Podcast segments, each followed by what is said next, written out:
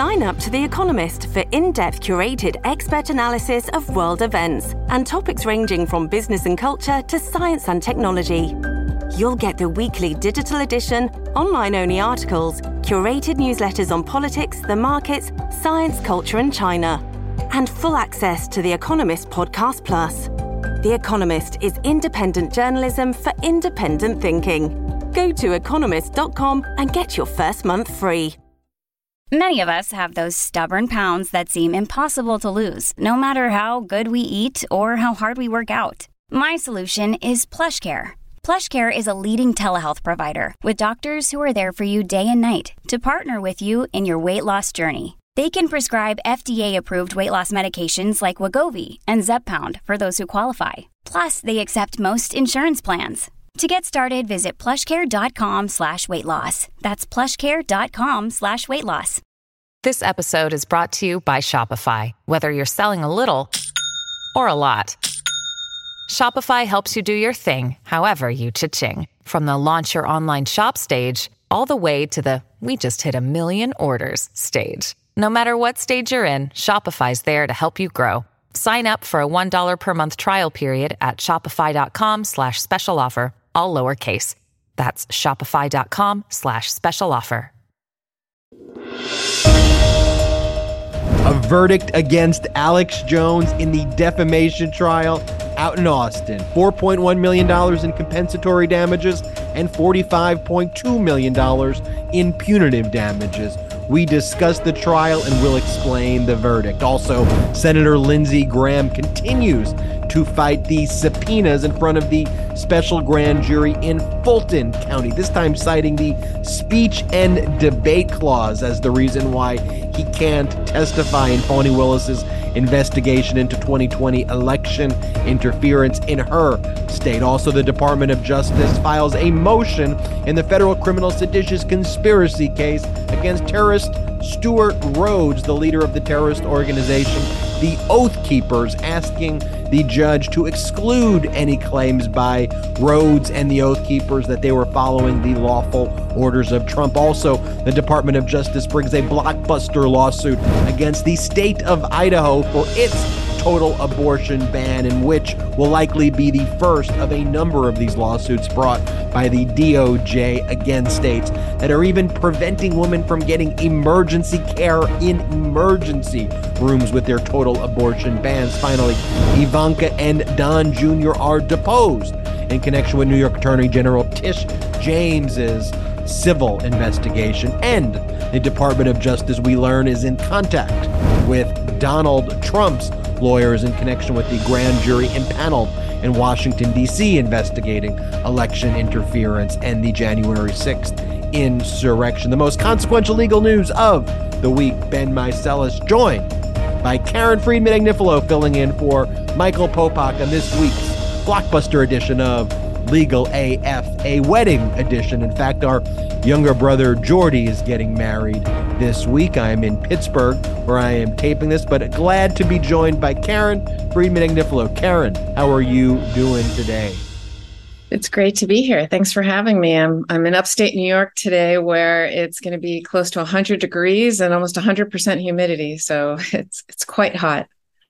Well, I got to tell you what was incredible and what is the DOJ investigation um, into Trump is heating up as all these investigations are heating up. It was so great the Wednesday episode that uh, you hosted with Danya Perry, former SDNY top federal prosecutor there, to have your insight as the top state prosecutor and to have Danya's insight as a top federal prosecutor. And she wrote that Brookings Institute report that laid out the claims against Donald Trump before the January 6th committee convened. So to have both of your perspectives there was incredible. I would tell everybody to listen to it. But thanks for hosting that. It was really great.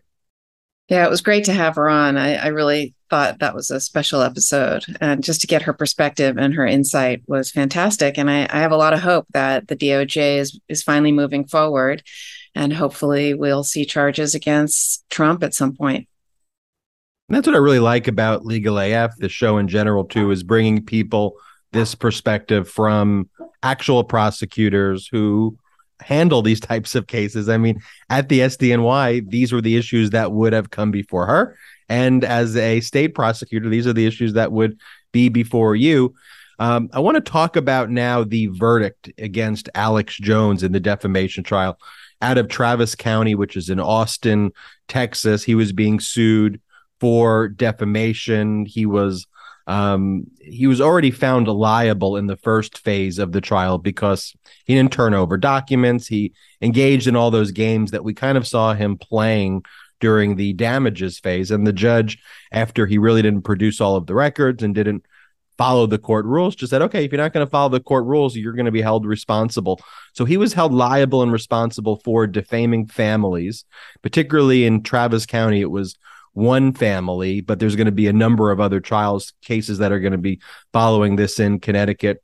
Um, but this one family alleged that Alex Jones would lie and uh, about that they were um, actors and that this was, you know, all the a, a, fake and and that Sandy Hook didn't really happen and that their child didn't really die in the horrible massacre out in Connecticut, out in Newtown, and horrible, horrible stuff like that. And so a lot of people now were tuning in because this was the damages uh, phase of the trial. And in the damages phase of the trial, it's what it says. The only thing that would be decided is how much money would Alex Jones have to pay this family for defaming them and lying about the Sandy Hook massacre and lying that that they weren't really that their child didn't really die as heinous and horrific as it is to even talk about so a number of things happen i mean you know that were fairly dramatic you know in this damages case because normally karen in a damages trial really you're not litigating the underlying facts of the case whether someone did something or didn't do something. So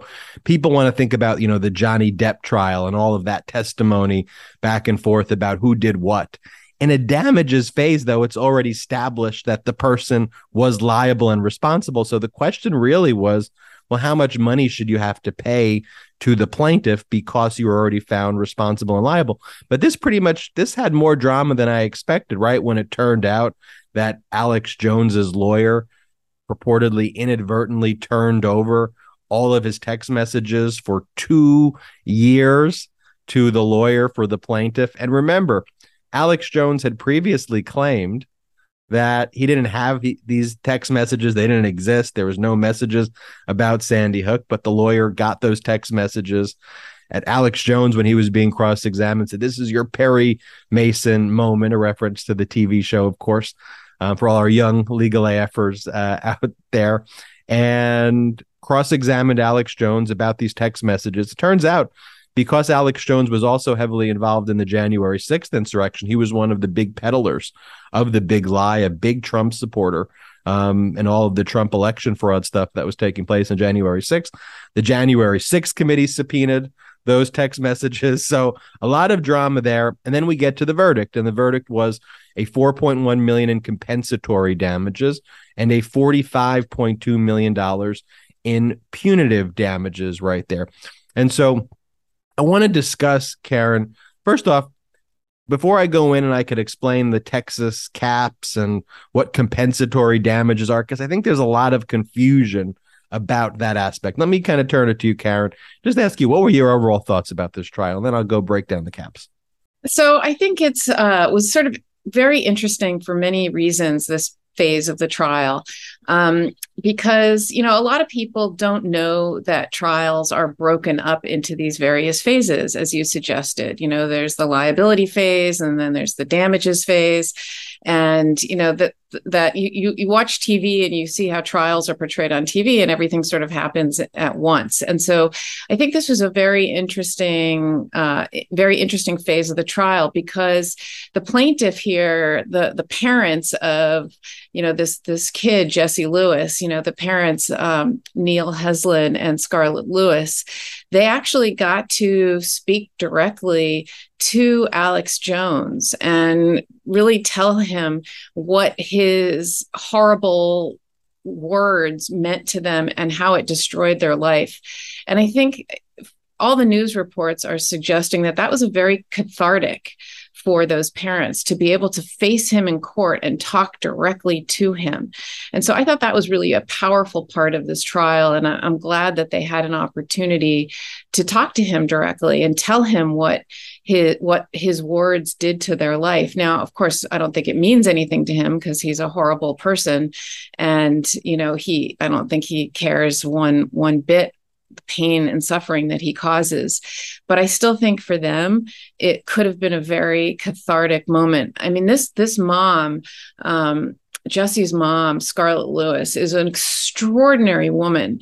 She's she's turned this this tragedy that happened to her family into a, a national movement where she in schools all over first of all she's forgiven the shooter um, of this crime which i find extraordinary you know how she could do such a thing but then she's she thinks that you know the the root cause of these school shootings is that we alienate uh, people and we don't teach love and acceptance. And so she's put together this foundation and this program where she goes all over the country and she tries to teach love and acceptance to hope to prevent the next school shooting to hope that you know people aren't bullied in school or or you know won't feel the need to you know to do things like, like this and to treat mental illness for what it is. So the fact that she could have, you know, somebody who cares so deeply in talking about these issues, the fact that she'd have the opportunity to face Alex Jones and tell him what he has done, I imagine was an incredibly powerful uh, moment for her. And so I'm I'm happy in addition to the, the monetary damages um, that this family's going to receive, that they also was able to actually speak directly to Alex Jones, um, who was sitting in the courtroom, because you don't always get that, right? You don't always get that opportunity. Um, that that had to have proven um, cathartic in some way you know to to be able to do something in that regard so i found that part of the trial really powerful um, the other thing, though, of course, was that sensational Perry moment, Perry Mason moment that you talked about. You know, this accidental turning over a text message, and that's a that's a head scratcher to me. First of all, you know, how does that happen? You know what I mean? Like, how do you accidentally turn over things that you that you aren't supposed to or that you're trying not to turn over. So of course that makes me wonder was this nefarious in some way? You know was this really an accident? You know like like you know so and and at first I thought, oh great, you know, he Alex Jones lied. He said these text messages didn't exist, and they actually did exist. So now maybe he can be prosecuted for perjury or contempt of court or something.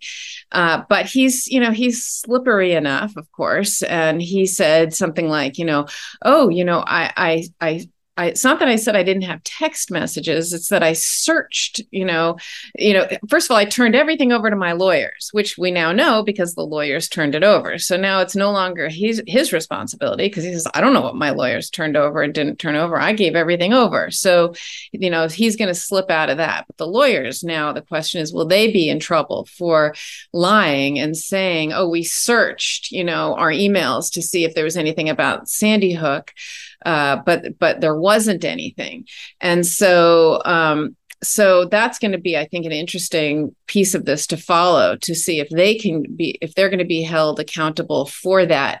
Um, but you know you, you wonder was this somehow there because you know his, alex jones's entire tactic so far in all of these trials and there have been other matters where he's defaulted etc it's all about you know it's all about um, trying to you know trying to make it so that he's evading being being you know um, going to court or somehow he's trying to you know delay things or he's trying to screw things up in court. So, you know, my, there's a part of me that wonders was this some ploy to show that his lawyers, you know, like did were they hoping for a mistrial in the middle of the trial to say, "Oh, we just got these," you know, and and you know, we were supposed to get these before trial, so we must now get an adjournment or we must have a mistrial. I don't know, was that their ploy in turning it over, hoping that that that the that the plaintiff's lawyer would would ask for that rather than instead use it as a Perry, you know,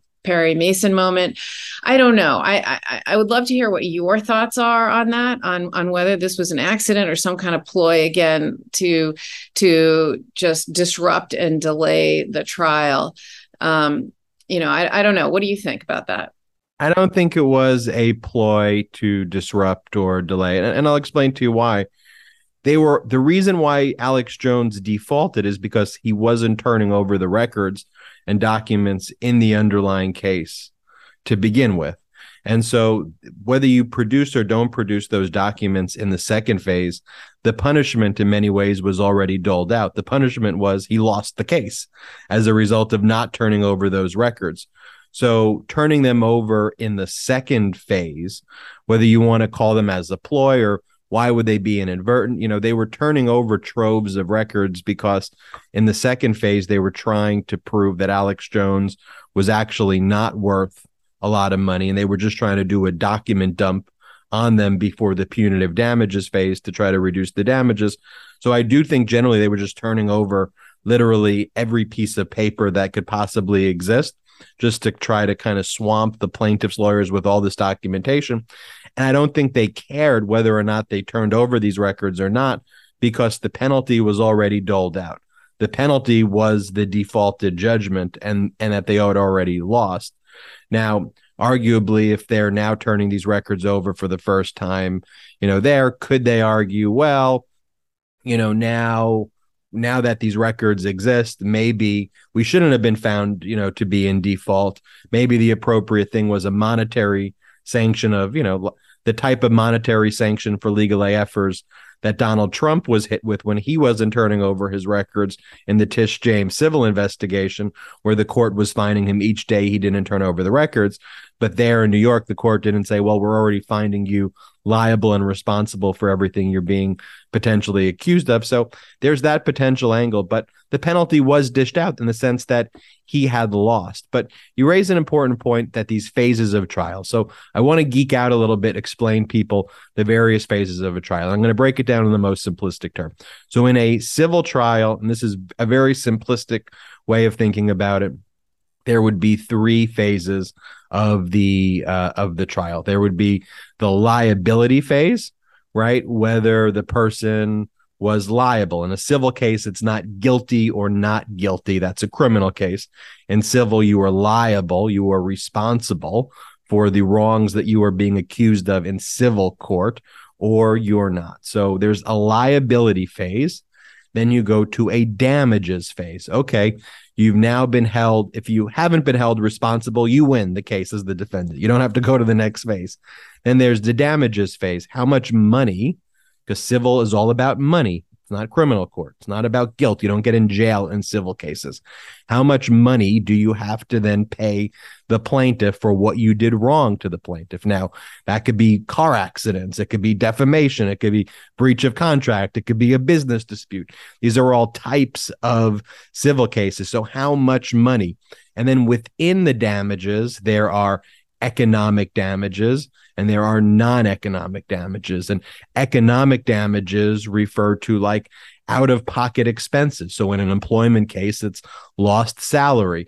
In a car accident case or a personal injury case what you didn't show up at work how much salary did you lose? What were your medical bills? What were your expenses? Those are your out of pocket costs are your economic damages. How much real money did you lose as a result of the wrong that the defendant committed. And there's non economic damages, which is emotional distress damages. Pain and suffering is what that's often called. And pain and suffering, there's no formula about how a jury decides pain and suffering, but they hear the facts, they hear the evidence, and they usually ascribe some number to that based on, you know, what uh, how how this has impacted the plaintiff in the case. And then for specifically egregious cases, you can get to the next phase, which is punitive damages. And punitive damages have really nothing to do with how much the plaintiff was hurt, how much like actual damages the plaintiff suffered.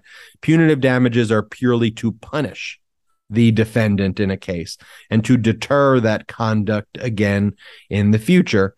And so with punitive damages, the courts have held over time there are kind of constitutional limits of how much punitive damages can be awarded. It's usually a single digit multiple of your underlying damages from the damages phase. So if in a damages case you were awarded a million dollars, just say it was half a million dollar in economic damages, half a million dollars in non-economic damages, that equals 1 million dollars. What the Supreme Court has said is under our constitutional limits of basic due process, a defendant really can't get hit or can't be responsible for more than like nine times that at the highest at the constitutional limits. But remember, in our federalist system, there's kind of these constitutional limits, but states can also have their own limits as well. And under this banner of what's called tort reform, which is a major thing that was pushed in the past and continues to be pushed, though, predominantly by Republicans who basically say, look, these trial lawyers are, are out of touch and they're just attacking businesses and they're getting these huge verdicts. We need to stop it. There are often caps that are placed, and these are caps that are often placed on the non economic damages, the pain and suffering style damages and caps that are on the punitive damages to reduce it. So, what do these tort reform do in the end? At the end, what tort reform does is it reduces the amount of money plaintiffs can recover in cases when they file lawsuits against defendants. So, using all of that knowledge that we just learned right there, let's talk about the Alex Jones case. So, remember, he didn't turn over his records in the first phase of the trial which meant he was already found responsible. The jury didn't even have to hear about whether Alex Jones defamed or didn't defame these families. He was already found responsible. Defamation was already proven before they even stepped into court because of his conduct. So then we got to the damages phase. And in the damages phase, the jury awarded $4.1 million in what's the compensatory damages. Remember, those are economic and non economic damages. If you go and you hear the verdict, it was a weird thing because the judge, when she was reading the verdict, didn't really read what the questions were in the verdict form. The judge just basically said for question 1A, the jury finds 50,000. For question 1B, the jury finds 75,000 or 500,000 rather than say for economic damages the jury finds this. For future economic damages the jury finds this. So it was unclear a little bit when you heard the judge what was the economic damage and the non-economic damage. But given when she was going to 2B and 3, those are usually the non economic damage questions because usually one is economic. So I think what we could assume is from that $4.1 million compensatory, most of that was non economic damages, the pain and suffering that the families experienced because of Alex Jones's defamation. So then we go to the punitive damages phase. The jury awarded $45.2 million. Well, the juries are not allowed to know what the caps are. That's for the judge. So if states institute their own caps on punitive damages and lower it, the juries aren't even allowed to know the constitutional cap that I told you, which is usually more than what the state cap is, that nine times number. So the jury has no clue what that was when they awarded 45.2 million. But in Texas, there is a punitive damages cap. And the punitive damages cap is if the whatever the economic damages are, punitive damages can be two times the economic damages plus a maximum of $750,000 for the non economic damages. So if the jury had awarded um, uh, $2 million from that 4.1 million as economic damages, that 45.2 million punitive damages could be reduced to two times the 2 million or 4 million. But because here, Karen, it looks like mostly all of the damages were non economic pain and suffering damages, the maximum you can have is a $750,000 cap for the non economic damages when you're deciding punitive damages. So 4.1 million in compensatory damages representing mostly pain and suffering plus what likely will be $750,000 for both of the plaintiffs because that's the cap. So that's the maximum that I for see each each. Is it per plaintiff? 750,000 per plaintiff um, would be the cap for the non-economic damages, and that's because that's a Texas law. That's something that Greg Abbott and the Republicans pushed through. So that 45.2, based on the analysis I gave you, will likely be reduced at the end to 1.25 million dollars. So I know that's a very wordy explanation, but I think we walk people through there what what it is yeah. and how and how civil. No, I, I think I think it's really interesting. I think it's really interesting and important to understand because you know when the jury awards forty five million dollars in punitive damages, they're clearly sending a message, right? That we don't like you, Alex Jones. We want to punish you because that's a lot of money. But it's it's really nothing more than a message because, as you said, there are these caps. I have a I have a question for you. Um, in a case like this, when you say there was a liability phase to the trial, he there really wasn't a liability phase to the trial, right? There was no trial. You know, he defaulted, correct? And the judge found him liable. Is that correct?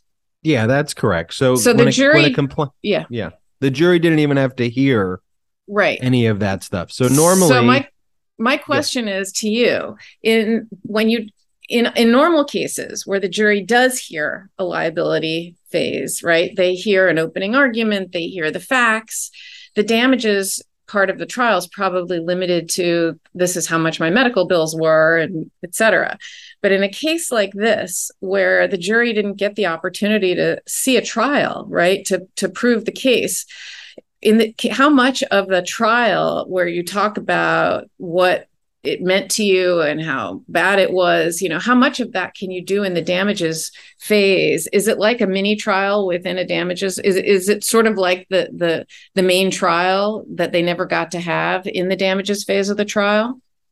Usually no. I mean usually the damages phase would literally just be kind of speaking you know in the case that you gave in the personal injury case you know you would have to talk about though how bad the injury has impacted you. You you will necessarily be talking about the injury. You can't ignore that the injury took place when you're explaining how much the the injury hurt me and how much the injury impacted me. But you don't have to say look this person was responsible. They did it wrong. Like defamation you have to prove that the statement was false. It was done with you know, if in, in certain cases, you know, either negligence or a recklessness or intent, depending on whether you're a public figure, you know, and and, and the elements of defamation. You don't need to prove that. We were defamed. This is what they said. This is how it hurt us. So you are going to be talking about the defamations, the actual act of defamation itself. And normally in a, in a normal trial, it's usually not split up. Usually you'll have the um, liability and damages because they're usually intertwined are talked about together. But sometimes in like a really complex case where there's a complex issue on liability, and then maybe sometimes the damages is so significant, like you'll need 25 experts to talk about the damages, or or not even 25, just a lot of experts, and it's super costly. The judge may bifurcate or you know the case and say, okay, I want to hear liability first because the jury doesn't need to spend three weeks hearing from 20 experts on damages until we establish first liability. Let's set that aside as a separate phase, give the jury some rest, or even potentially bring in a whole nother jury just to hear damages. And so it's interesting, it's complex, but for purposes of the Alex Jones case, um, know that they didn't even have to they didn't even have to talk about liability at all, which is rare. Usually a party doesn't default, they participate in their case. They were just talking about damages. And then the cap on the punitive damages in Texas means that, uh, you know, based on the analysis that I just gave you, because the 4.1 million in compensatory is mostly emotional distress, aka non-economic damages, that means that the 750,000 portion of the punitive damages cap would. Did you hear? Would, did you hear that somebody donated $8 million in Bitcoin to him during this trial uh, to help pay for this? Isn't that disgusting? To Alex Jones? Yeah.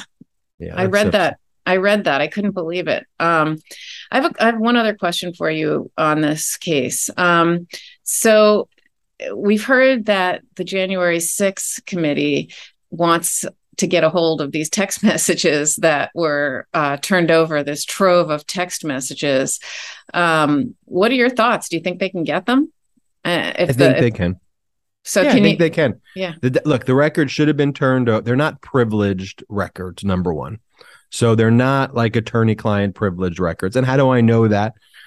Well, during the actual trial of the Alex Jones case, what the lawyer for the victim's family, what the plaintiff's lawyer said was we had notified Alex Jones' lawyer of the potential inadvertent transmission of these records. Um, and we let them know if they want to go through these records and maybe there is a privilege claim, let us know. And they never even responded to us about that. So, any privilege claim that these are like lawyer messages, all of that would have been waived when um you know and, and there really isn't any attorney client there's no privilege over these records. I'm sure the january 6th committee has it already. They don't even need to subpoena it. I mean the plaintiff's lawyer can can give these records to anybody. He, he, the plaintiff's lawyer can publish them publicly right now. I think to the world. This I don't believe be, there's any is, protection. Yeah, this is going to be. I think. I think these text messages are, are going to be what what the Republicans were hoping. You know, uh, Hunter Biden's laptop would be. You know, it's going to be the gift that keeps on giving. Just to have two years worth of Alex Jones's text messages with everything in there, if it's really what they're purporting it to be, Wow. You know, I saw someone be... mention, I, I want to talk about this Lindsey Graham and some of the other DOJ efforts, but you know, I, I, saw one comment, you know, I think it was on Twitter that basically said at least Alex Jones saved his text messages compared to, you know, the DO, you know, compared to people that we're seeing within uh, the Secret Service, exactly. with, with the DOJ investigation there, you know, seeing the, you know, the Secretary of Homeland Security having his messages deleted. So at least Alex Jones's messages exist. And I saw another comment like, you know, the Republicans were talking about a subset of Hillary Clinton's emails that were deleted. Yet literally the Republicans and Trump deleted every single message ever in existence, you know, and they're the worst deleters. And so the biggest projection artists in the world, and speaking about the biggest projection artists, we'd be remiss if we didn't talk about these corrupt GOP backers and enablers of Trump, like Senator Lindsey Graham. Karen, can you talk a little bit about what's going on in Fulton County with this grand jury. And Senator Lindsey Graham uh, is has filed a motion with federal court within Georgia, um, basically invoking the speech and debate clause of the United States Constitution, and basically saying members of Congress, uh, senators, congresspersons are immune from having to testify and participate in proceedings under the speech and debate clause. And Fani saying that's great if it's speech and debate in the House, but engaging in criminal acts in my state is not speech and debate, Senator Lindsey Graham. That's the fight that's going on in Georgia. Senator Lindsey Graham does not want to testify before this grand jury in Fulton County.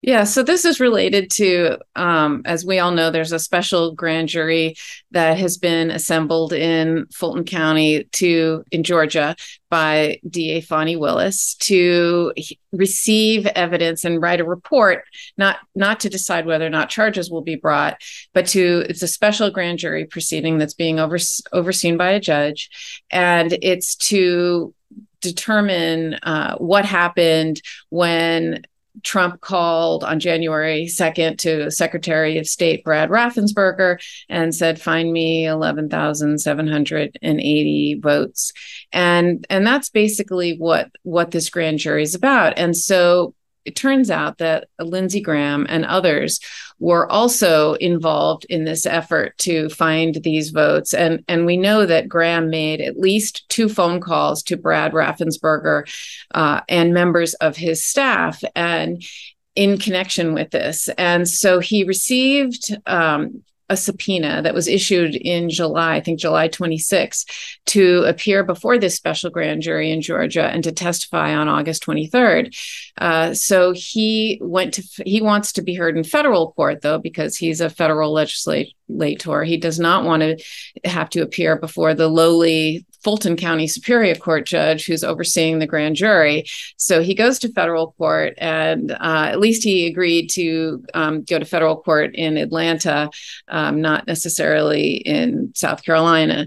Um, and basically, he's claiming uh, sovereign immunity. He's claiming, you know, that he that his, you know, basically that when he made the calls, um, he was legislatively fact finding to help inform his vote on whether or not to certify the election. I mean, that is such BS. I can't even believe that he that that's that that doesn't even pass the smell test. Oh yes, I was just legislatively fact finding because I wanted to know how to vote, uh, you know, on on whether or not to certify this election.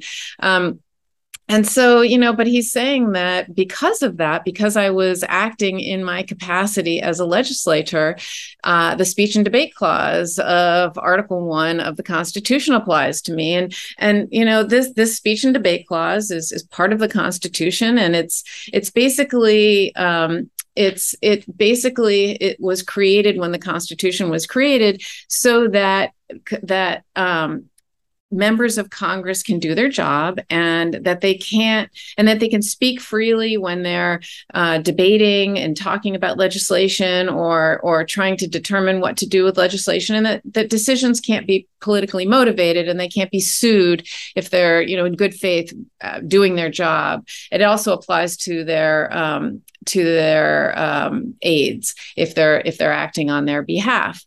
Um, but you know there's just no way to say that this was part of of that. And you know us the a, a us congressman uh, jody hice had a similar objection um, and, and, tried to kind of say the same thing and that was already uh, rejected by a federal judge. So so i think this is going to be i don't i don't think this has any legs. I think this is going to be rejected uh, and i think he's going to be ordered to testify. And the other thing by the way is the speech and debate clause talks about whether or not you can either criminally prosecute a member of Congress or whether they can be sued civilly for their actions.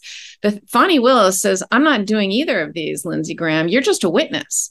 I'm just subpoenaing you as a witness before the grand jury. So the speech and debate clause doesn't even apply. So that's also interesting and, and will be an interesting um, fact to see how that plays out. But I, I think he loses this one. Yeah, to that point, what's the expression? A hit dog will holler. Um, and the speech or debate clause of the United States Constitution is found in Article 1, Section 6, Clause 1, and in pertinent part states that the United States senators and representatives, quote, shall in all cases except treason, felony, and breach of the peace be privileged from arrest during their attendance at the session of their respective houses and in going to and returning from the same and for any speech or debate in either house, they shall not be questioned in any other place. And so you read that and you go, what does that have to do with anything that we just talked about? And I don't disagree with you. It's just one of the things over time that you, you, read the statute itself and it seems to be pretty clear that what they're talking about is when they're speaking on the House, but or they're speaking on the floor of the Senate. But courts over time and our Supreme Court over time in its infinite wisdom um, has evolved that doctrine. And there was a seminal uh, Supreme Court case called Gravel versus the United States in 1972, which further defined the protected activities and says, insofar as the clause is construed to reach other matters, they must be an integral part of the deliberative and communicative process by which members participate in committee and House proceedings with respect to the consideration and passage or rejection of proposed legislation, or with respect to other matters which the Constitution places within the jurisdiction of either House. So that term the integral part of the deliberative and communicative process is what's often talked about. And that's what Lindsey Graham is saying here that my conversations with Raffensperger were, quote, integral part of the deliberative and communicative process. And you heard from Karen right there why that's totally and utter bullshit. And I don't think Lindsey Graham is going to win this argument at all. But nonetheless, it is an argument that he's advancing, but also helpful for you to see what the clause was in the Constitution, how it's been interpreted, and how it is now being manipulated in a case where Trump and people like Lindsey Graham were trying to overthrow our democracy, trying to overthrow the Constitution that they now claim protects them, which is total and utter crap. But we bring it to your attention here on Legal AF. Moving on to seditious conspiracy case against Stewart Rhodes taking place in federal court in DC, set for trial end of September. It's been moved back a few times, but looks like the trial will definitely be taking place next month. And so, one of the things that takes place as we bring you through the phases of a trial is lots of action, Karen, right? Pre-trial. As a prosecutor, lots of motions are filed to try to decide what evidence can and can't come in um, based on the rules of evidence. And what's filed before a trial takes place are things that are called motions in limine, which basically just means motion to exclude, bring to the judge attention. Hey, one of the parties is going to try to introduce things, judge, that we think they shouldn't be allowed to introduce because it would be prejudicial, it would corrupt the process, they'd be deceiving the jury. We wouldn't get to, you know, they wouldn't be following the law. And that's what is taking place here with the DOJ saying, look, Judge, and it's Judge Mehta out in DC. Judge, as we head to this trial in September, we want you to know that we think one of the arguments that the Oath Keepers are going to try to make, and Stewart Rhodes in this case, is that they were following the lawful orders of a president. But, Judge, these weren't lawful orders. These were unlawful orders. The president had no right to make these claims, make these orders. So they can't rely on the fact that Trump told them hey, you know, go, you know, go and do this, which they may try to, you know, act like they were following the orders of, of Trump to try to confuse the jury. Karen, what do you think about this? You know, the, the, they made two two arguments uh, during this hearing. The first of all, they also wanted to postpone it again, saying there's no way they can get a fair trial. There's too much uh, too much attention being you know, with the January 6 hearings, that we're not going to be able to get a fair jury, that the jurors are going to be watching this on TV and it's all, it's inflamed, et cetera, et cetera. And this judge said, you know, look, the case has already been delayed twice. We've already had uh, 10 trials this year um, involving, involving this matter, and we've had no problem finding jurors. So the judge, you can tell, is moving this case along and moving it forward. And as you said, some of the other motions in limine are to exclude was also you know these these uh, bogus defenses you know that that they're trying to um, that they're trying to assert you know the the, the public authority entrapment defense um, which is related to entrapment by estoppel defense. Uh, you know this this sort of honest you know i honestly thought that you know i was doing this and at the at the be, behest of the government or in cooperation with the government. You know i relied on a government official um, you know, it's it's interesting though because you know you you you listen to to that gentleman, Mr. Ayres, who who testified before the Jan six committee, and he genuinely relied on, you know, the he listened to his president, and he said, "Come to the Capitol." So I came to the Capitol. He said, you know, come to you know whatever like and when he told me to stop i stopped and so it, it's on the one hand, it, I find it fundamentally unfair that all these people who did rely on the president are getting prosecuted, but not the president. And I'll have no problem with it once Trump gets prosecuted. But you know, the, these the, all these people are saying I relied on him. No, they don't have that defense because it's not true, and they they and so the judge was right to exclude it. But it just also underscores to me why Trump absolutely has to be prosecuted for this because he is responsible.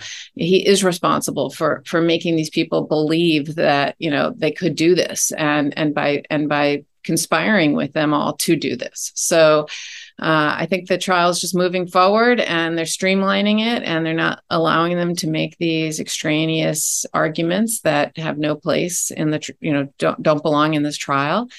And, you know, we'll see, hopefully, hopefully we'll have another four convictions after, after these guys go to trial. Yeah, and just think about it in normal times, nothing's normal anymore.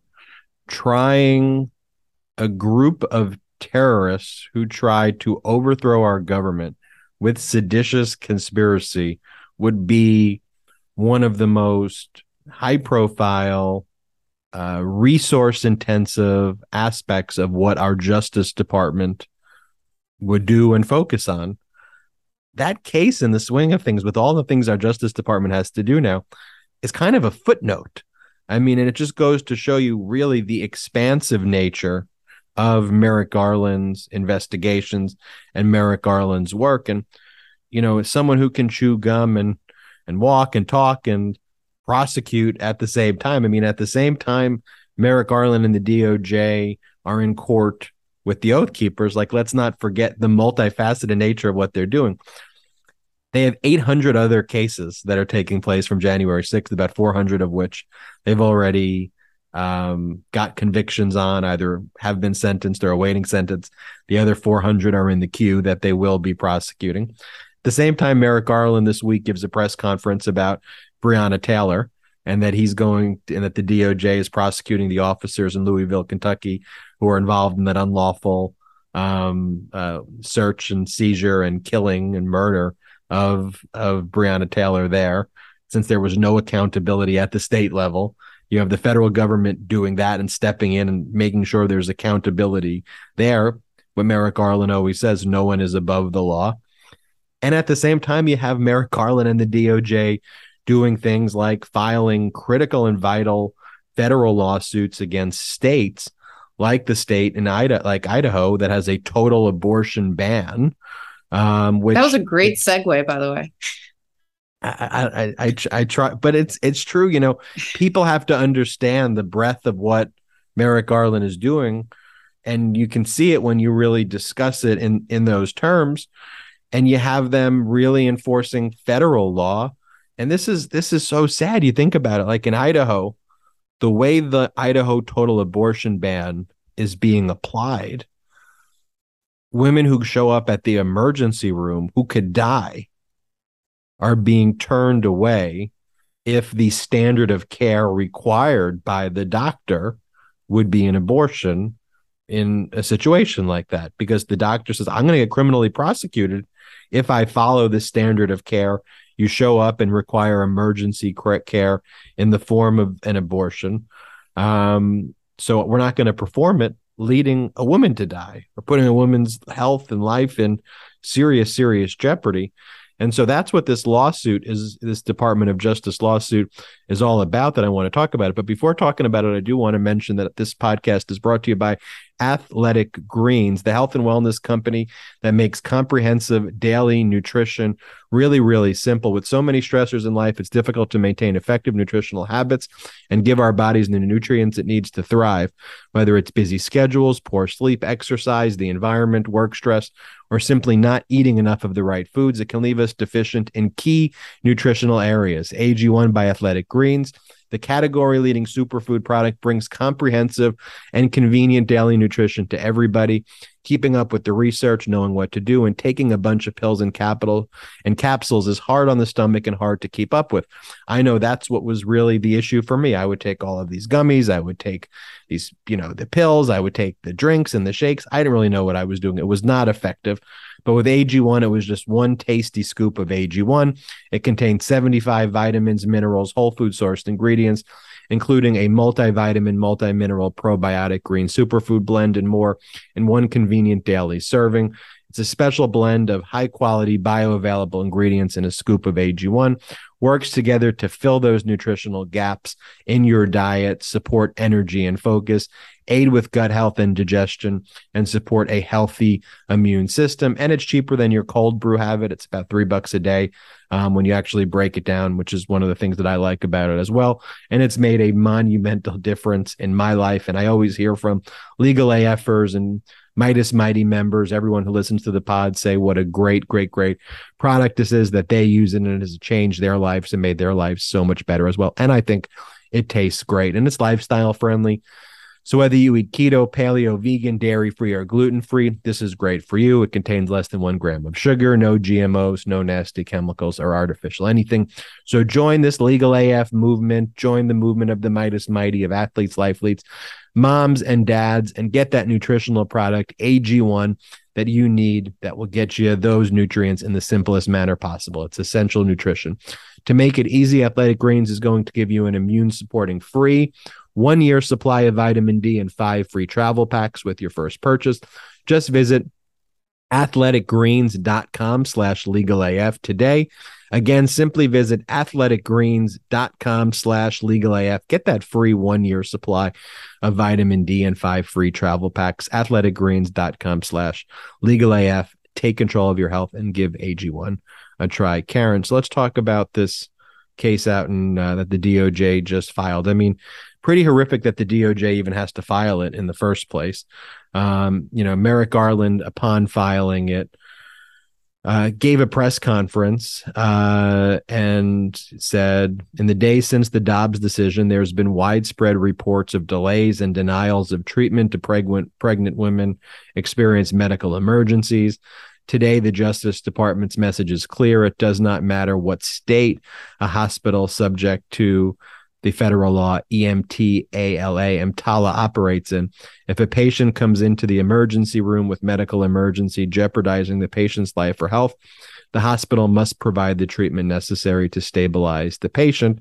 And then the Idaho uh, governor, Republican Brad Little, he comes out and justifies in a statement not allowing women to use the emergency room in these situations and says our nation's highest court returned the issue of abortion to the states to regulate end of story and accused the justice department of interfering with idaho's quote pro-life stance. It seems doesn't seem very pro-life to be allowing the women who show up to the emergency room to to die when they need a standard of care in the medical profession.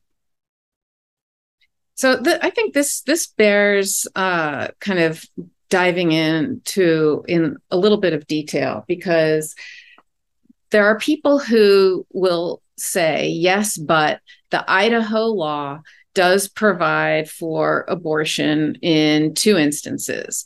Number one, when it's required to save the woman's life, and number two, in cases where there's incest and they reported it to uh, some kind of authority, some kind of government authority, and you have to show proof, like you know, show your piece of paper that you reported it. And so for the so so there's a lot of people who who will say say, come on, all of you people on the left, you're you're exaggerating. Merrick Garland's exaggerating. This does provide. This clearly has an exception for saving a woman's life, and I think for because there is that view. It's quite misleading, and I think it's important that we dive into this in uh, in into some detail. So the emergency medical treatment and labor act that you talk about uh, is is basically says any hospital that receives medicare funds must provide um, necessary treatment to a patient who arrives uh, in the emergency room with an emergency and sometimes you know there, there's basically there's two sections to that there's saving someone's life but there's also medically stabilizing someone. So you could arrive in a to, to an emergency room.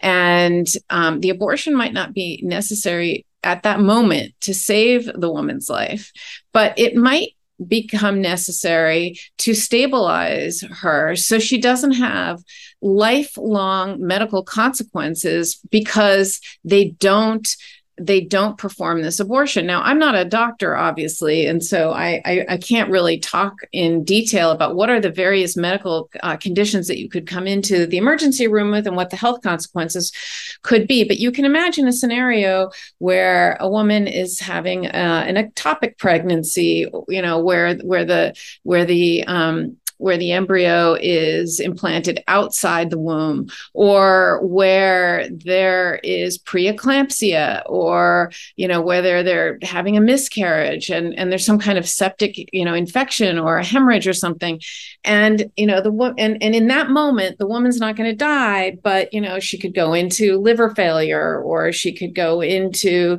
septic shock, or you know she could uh, who knows? Like there could be so many complications that happen that could have lifelong consequences, health consequences on her and on the baby. And then maybe later, you know her life's in danger and then they can perform the abortion. But at that point it's too late because they already have these severe permanent medical problems that have happened to you know to her. So so it doesn't allow a doctor to treat them and to stabilize them uh, in that situation. The other problem with this law that i see is it it places this as an affirmative defense and so i think that is critical to why this uh, this lawsuit by Merrick Garland has to is so important and is so powerful. So so let me just describe what an affirmative defense is. So this law makes it a criminal felony to perform an abortion. Period. Full stop any abortion. So it's it's a crime it's a crime in the state of Idaho. And so and so what happens is if this is allowed to go into effect on August 25th is that any doctor who performs any abortion for any reason will be criminally prosecuted, will be arrested and prosecuted. And then it is on them, it is their burden to show so if you know if you know in a criminal prosecution the burden rely it lies wholly on the on the government. So the burden of proof is 100% on the prosecution. A defendant can sit there at the table be prosecuted and never utter a word. They don't have to give an opening. They don't have to present evidence. They don't have to testify against them. They don't have to give a summation. They don't have to do anything. And they can still be found not guilty because if the prosecution doesn't meet their burden to prove that case beyond a reasonable doubt the only time in the law in criminal prosecution that there is a burden on the defense is when there are these things called affirmative defenses. So, and that's what this does. This puts an affirmative defense on every doctor who performs an abortion to sit at a trial and to have to prove that by a preponderance of the evidence that they were somehow allowed to perform this abortion so that they were justified. So it just a common affirmative defense that everyone's heard of is self-defense right? So i shot someone i get prosecuted you know so i get prosecuted if I say yes, but I was allowed to, you know, because they were coming at me and they were they had a gun pointed at me, that's an affirmative defense that I have to now prove that I was justified to do that. So every single time a doctor has um, performs an abortion, even to save someone's life, even in the case of incest, they can and will be prosecuted. They will sit at a table as a criminal defendant and they will have to prove they will have to provide evidence that that they were that they were um, that the woman's life was in danger. And the, and I don't know of any other time where a doctor has to sit there and talk to 12 jurors who aren't doctors and tell them, have to justify to them, no, her life was in danger. No, it wasn't in danger. I made a mistake. I didn't make a mistake.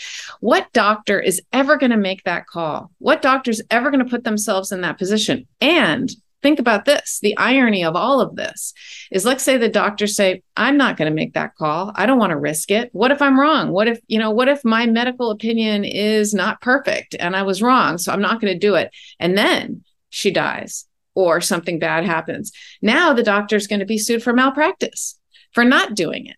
I mean, it just puts doctors in this horrible position. This is a terrible law, and it's it's it's going to chill. It's going to basically put many, many, many, many people's lives in danger. And so it's a very important case. And thank God um, the Justice Department is bringing it. And Karen, when we see a lot of state legislatures having these discussions and the radical right extremist, usually male um, Republicans who are talking about these bills that have similar implications in import. I was watching some of the debate recently that was taking place in Indiana, for example, and you know you'd have uh, women legislatures, Democratic women legislators, come up and ask the males questions where it was obvious that at the most basic level, um, no science, no understanding of female anatomy, like no understanding whatsoever was even being thought through the process, other than a man wanting to control the women. And when kind of cross examined during this debate, you know the men you know the men would say these horrific things like well we all have to die sometime so sorry you know and just responses like that. And you would go what in the world is going on here? But i am at least somewhat encouraged by what took place in of all places kansas um, where there was a vote that was taking place whether or not to there's a constitutional right in Kansas to have an abortion and one of the things that the right wing wanted to have was an am- amendment to the Constitution um, to remove that constitutional right because they wanted to ban it there. And overwhelmingly, when this was put to the voters, put to the people, um, by almost double by double digits, Kansas voters on a bipartisan basis said, "Government, just get out of our bodies like get out of our bedrooms like get out of our medical offices. Just stay out. We we can decide with our doctors. I don't need people like greg abbott. I don't need people like ron desantis making the decision about whether it's a medical emergency for me. I'm going to make that decision of the family and with the doctor is what those voters resoundingly said in, in kansas. So if you put these votes actually to the people they will overwhelmingly do it in Kansas. It's one of the ultimate ironies of what the states' rights argument ultimately is, is that, well, if we take it away as a federal right and we make it a state's right, the will of the people is going to be reflected.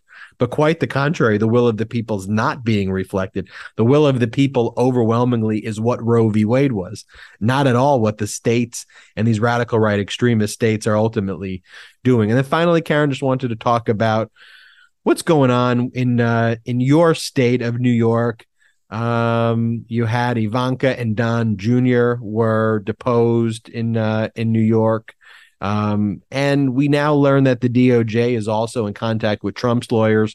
They're heating up their investigation there. What can you tell us about some of the intensifying investigations, both in New York with Ivanka and Don Jr. and with uh, the federal level? Yeah, well, it's clear it's they're all heating up, and you know, it's it's um, CNN reported that uh, that the New York Attorney General Tish James, who has both a civil and a criminal related criminal case going, uh, investigation going, um, that uh, that Ivanka and Don Jr. actually sat for depositions. Uh, I think Ivanka was on Wednesday of this week, and Don Jr. was on Thursday. You know, they they were fighting about it for months and months and months, but they finally did, and and they were also reporting that. Unlike Eric, um, the third son, they didn't take the fifth. Um, also, Allen Weisselberg, who I, I think is the um, chief operating officer of the Trump org, he took the fifth as well. But Ivanka and Don Jr. didn't. So I found that a little head scratching. You know, I wonder what they said, and uh, and and and why would some of them take the fifth and and and others not. Is it because uh, eric's guilty of, of something and so he's taking the fifth? And um, or he he believes he is but ivanka and don jr don't think they are? Or is it some kind of strategic we have nothing to hide we did nothing wrong um, new tactic that the that the um, that the Trumps are starting to employ. So I, I, think it's sort of interesting, and and we'll see where where this leads, and and whether other information leaks out about about what they said, and and um, and what went on. But you know, look, in a civil case, uh, which is different than a criminal case, a jury can draw an adverse inference when someone takes the fifth. So maybe that's the strategic difference and why there's we're saying we have nothing to hide you know? I, I don't know. What what what are your thoughts on on it that they're suddenly now you know suddenly cooperating? They think they're smarter than they are number one. And then number two they both want to run for political office mm-hmm. and they both have and i don't think eric does. So i think they both realize that taking the fifth would prevent them from entering you know whatever Ivanka from entering good society again or whatever she wants to do and then I think Don Jr. wants to run and knows that pleading the fifth would, you know, be be a death knell for him because he's been out there saying if you plead the fifth, that means you're guilty. Like he's actually has statements out there where he's where he said words to those effect.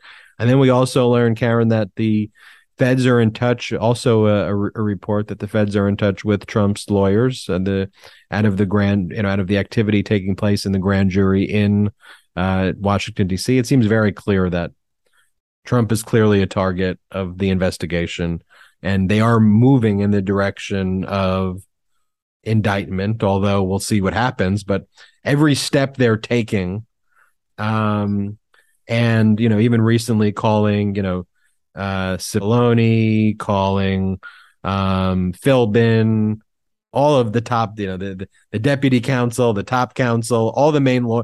You don't get much more aggressive as a DOJ than bringing in the person's top lawyers to testify. Um, and that, and then that was this week alone, Cipollone and Philbin.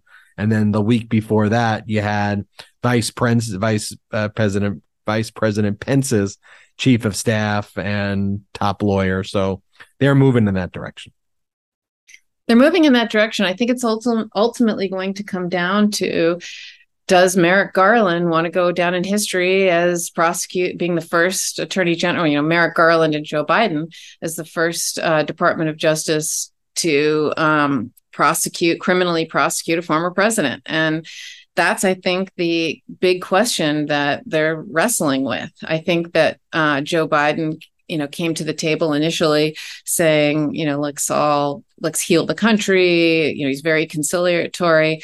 And i think he was um you know he brought merrick garland as his um as his attorney general who i think feels very similarly and was very uh, hesitant and reticent to bring a criminal invest to even begin a criminal investigation into Trump, uh, despite despite the mountains of evidence that was that was out there that he is guilty of um, so many uh, you know so many federal crimes related to um, January 6th and trying to um, disrupt the democratic process. But I think the January 6th committee really gets significant credit for putting for interviewing over a thousand people gathering the necessary evidence doing the work. I mean really the the hours and hours and hours and hours of work that was put into investigating what happened uh, really something that the department of justice should have been doing but you know neither here nor there. You know they really they really put in the work to do this um, significant investigation and then to then to present it to the american people in a way that is so clear that a crime has occurred, that t- Trump is responsible, and this is the evidence uh, that you would need to bring a criminal prosecution against him. And and so they've just done this painstaking, methodical presentation to not only change the hearts and minds of of the country, but to also uh, at this point would be shaming the Department of Justice if they do nothing, because it can't be clearer that somebody, uh, Trump, needs to be held accountable. And I say, I, not just Trump, but others as well, uh, need to be held responsible um, for you know for what they did and, and these actions on on on January 6th. So so that's what's happening. Hopefully, uh, Biden and Garland um, will you know will absolutely um, do what it takes and and and yes okay be the first to do it i know it's a big step but i think it's the right thing to do i think it has to happen i think it will happen but we will keep everyone updated lots of uh, big news developments certainly on the horizon on future legal afs but so great to have you karen on this wedding weekend for jordy Meiselas. The Meidas brother is getting married. Jordy Meiselas wedding. And I always love having you fill in, Karen, for Michael Popok and love your midweek show that you host. It's great having you as a host there. And I'm um, looking forward to more of those midweeks. Thanks for joining me this weekend. Thanks for having me. Make sure you send pictures. I want to see everybody. I want to see the brothers all dressed up we will absolutely send pictures and, and want to thank everybody. Send, yeah, send Jordy my love and everybody else's love. I'm sure everybody who's a huge, huge fan of the Brothers podcast and you know of this show are just absolutely so thrilled for him. And so, congrats to you and your family and to Jordy. And um, it's just really, I, I love weddings and I love love. So it's, I love things like that. I'm really excited for you guys. Thanks, Karen. And thank you to the Meidas Mighty. Thanks, everybody, for listening and watching. We'll see you next time on Legal AF. Oh, special thanks to our sponsor, Athletic Greens. You should definitely go and check out athleticgreens.com slash legal AF. That's athleticgreens.com slash Legal AF. See you next time on Legal AF by Meidas Touch. Shout out to the Meidas Mighty.